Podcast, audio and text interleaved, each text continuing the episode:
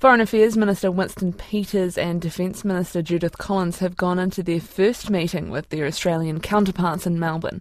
The pair travelled to Australia last night for the significant sit down, where it's expected conflicts in the Middle East and AUKUS will be among the topics discussed. Our political reporter Katie Scotcher is in Melbourne and joins me now. Kia ora, Katie. The ministers are in their separate talks now. What, what was said as they went into those meetings?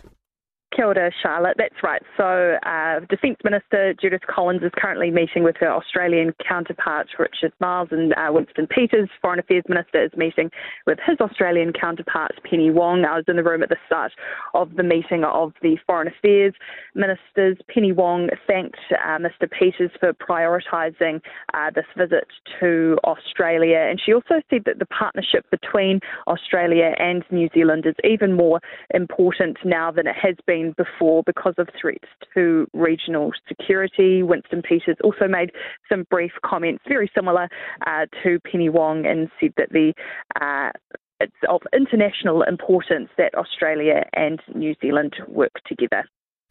The meeting of all four of those ministers is going to start in a couple of hours. What can we expect to come out of that?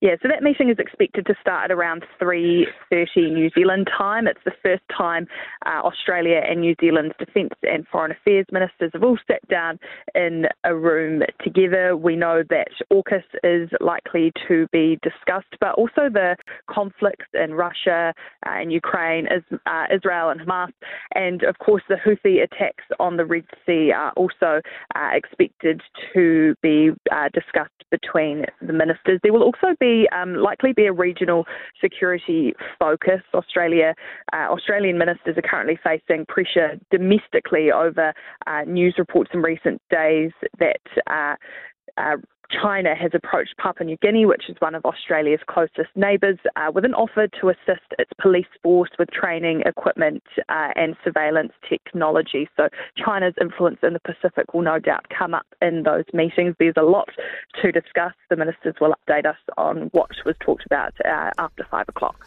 Tēnā koe, thank you very much. That's Katie Scotcher in Melbourne with both the Foreign Affairs Minister and Defence Minister.